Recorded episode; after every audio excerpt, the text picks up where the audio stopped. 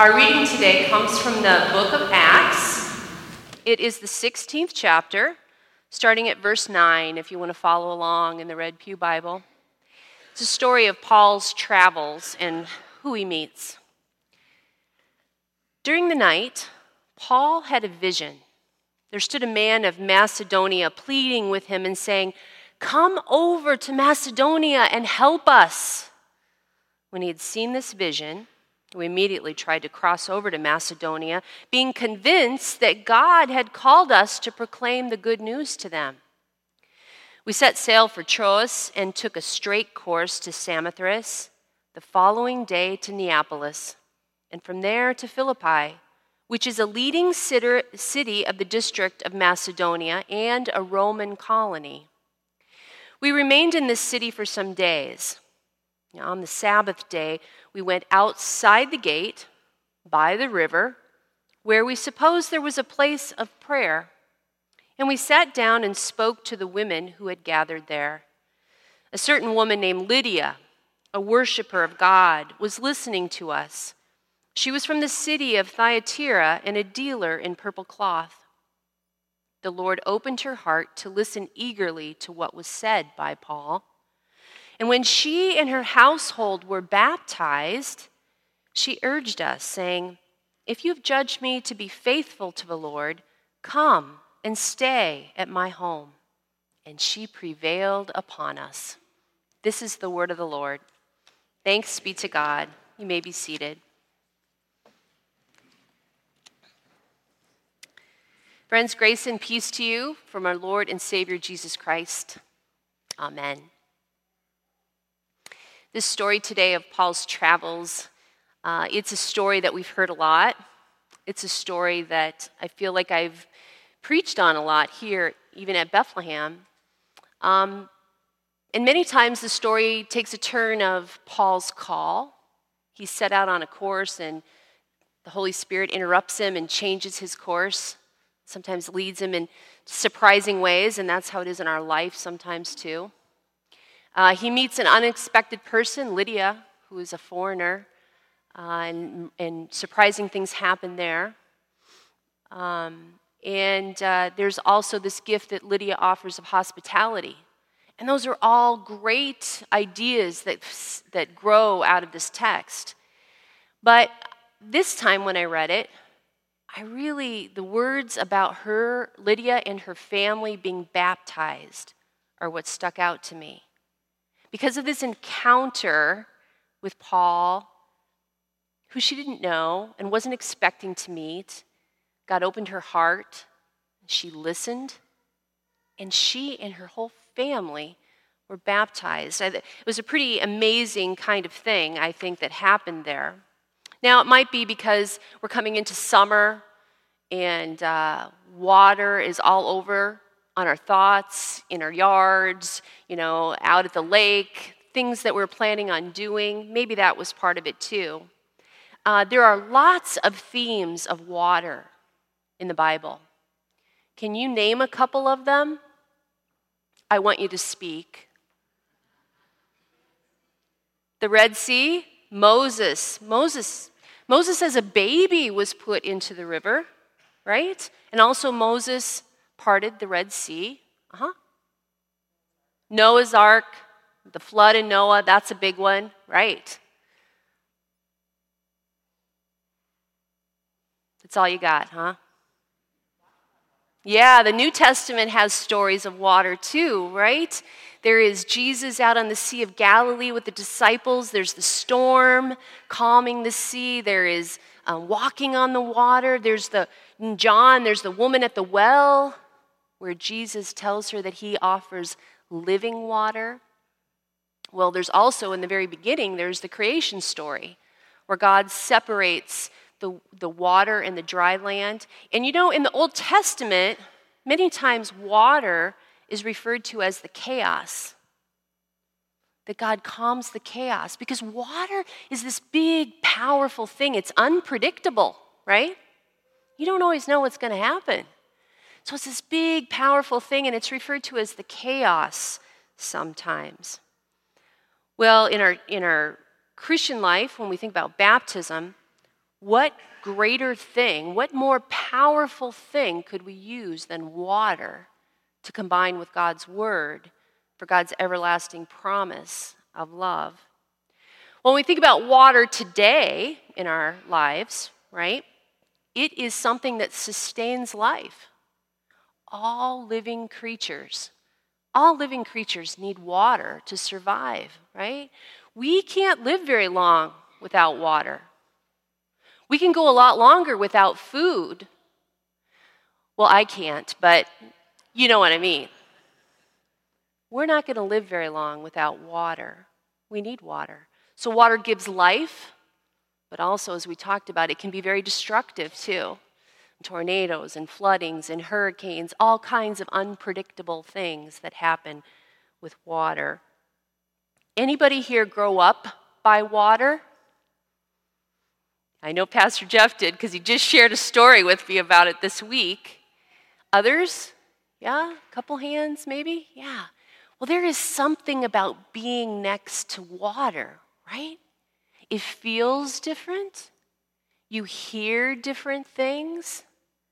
I didn't ask him, but I'm just going to share it anyway. So, Pastor Jeff told me that his room, his bedroom, faced a big creek and he would sleep with the window open just so he could hear that water moving. There's something about that sound. When I got to visit my daughter back in January in Florida, I videotaped, that's not even the right way to say it anymore, on my phone, I videoed it. Um, at the, the Gulf, the water, the tide coming in and out and in and out. It's such a rhythm, it's such a calming and peaceful thing. I think you can even purchase apps on your phone now that will give you that sound to calm you down. But we tend to go towards water when we want to relax, when we want to gather, when we want to um, just uh, uh, vacation or slow down. Well, the setting of the story that I read to you today with Paul, it has a lot of water in it too, which hadn't really occurred to me before. But Paul is setting sail out into this missionary trip with his partners, and he thinks he knows where he's going. But the Holy Spirit stops him and says, No, you're not going there. You're going in a different direction. And so he sails towards Macedonia and ends up in Philippi. And Philippi would have been, um, like it said in the text, it's a big Roman colony, but there would have been a lot of trade there because it was a port and it was on the water. People coming and going during that time. Probably a lot of foreigners going in and out of that place. So he's at an unexpected place and he finds himself on the Sabbath day. So, do you remember where he goes? He goes outside the gate and he goes down by the river. He goes down by the water. And he's hoping that by going down there to the river, he might find a place of prayer. So people are gathering there right now. And because of that pull to this place by the river where they're praying, he has this encounter and meets Lydia, who is not expecting to meet him either. Unlikely people, this chance meeting. God opens her heart, and they're all baptized. Possibly the first European convert, Lydia.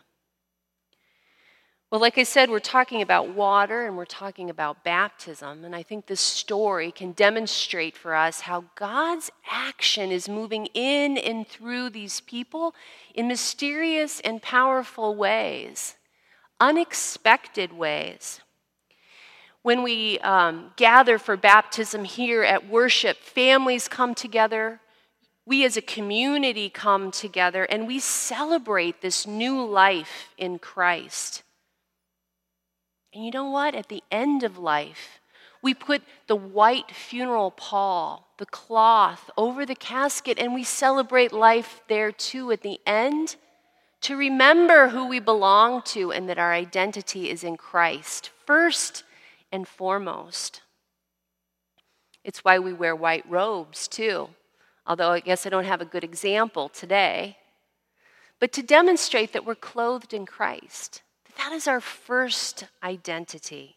There is all kinds of symbolism within the church, within creation too, of this living water and what it means to have life in Christ and what it means to be baptized.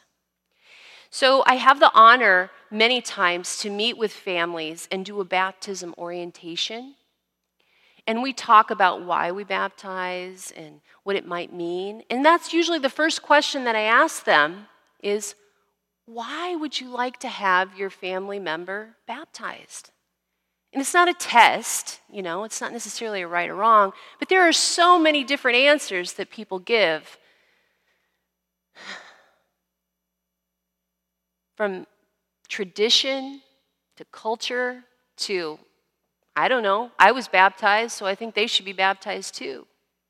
I want God to take them as a child, all kinds of different reasons. But first and foremost, understand that at the end of the Gospel of Matthew, Jesus commands us to go out and baptize.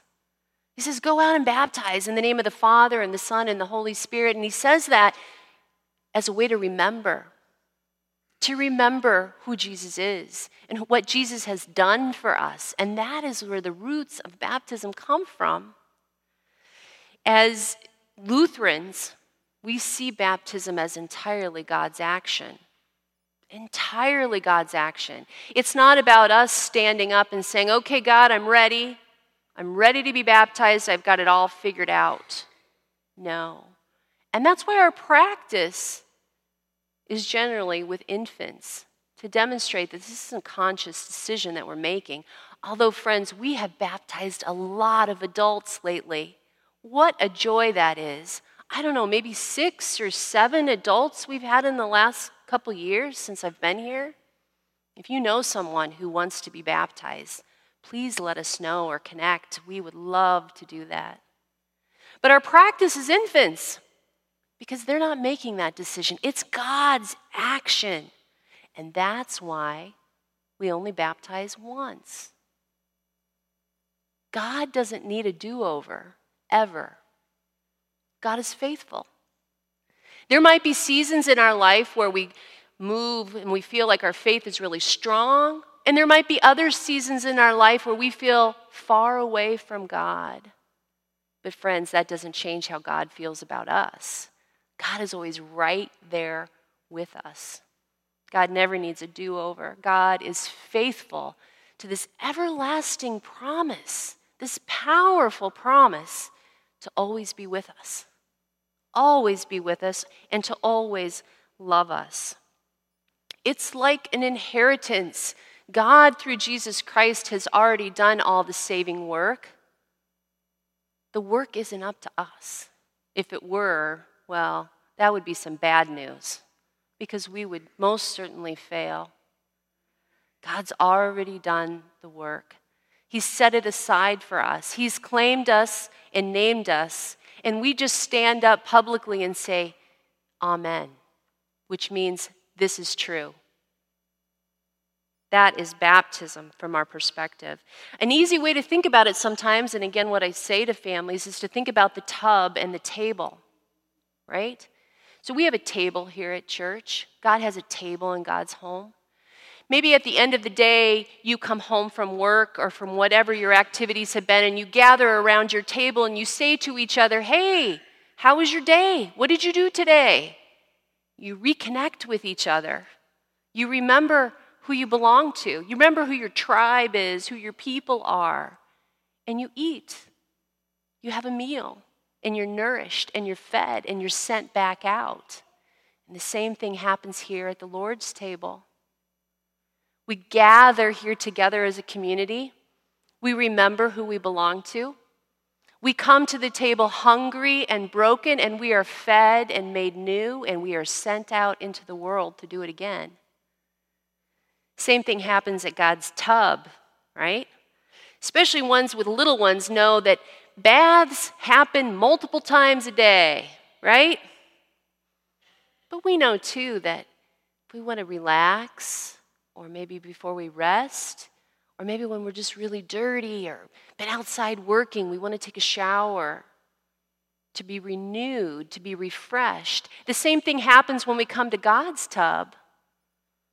We come there to be washed clean, to be made new again, and to go be sent out into the world.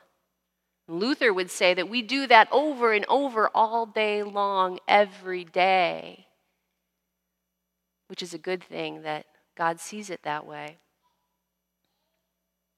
Well, Lydia's story, if you break it down, it talks about there's a call, God's call to come to this place. There is a gathering of people by the river where they're at a place of prayer and they're praying and they're listening. And because of that, God opens hearts. God opens hearts and they are baptized. Very similar to what we're doing today. We gather together because of God's call.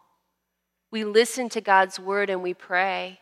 And God opens our hearts to surprising and miraculous things that are happening out in this world. So, friends, this summer, as we move into this summer, we're finally here. I want you to think about your baptism. Whether it's, like I said, raindrops, or it's putting the sprinkler out in the yard, walk through it. If you're out at the lake, at the campfire, or you're out on a boat fishing, and you hear that water or maybe you're just putting your hands under the faucet to wash them.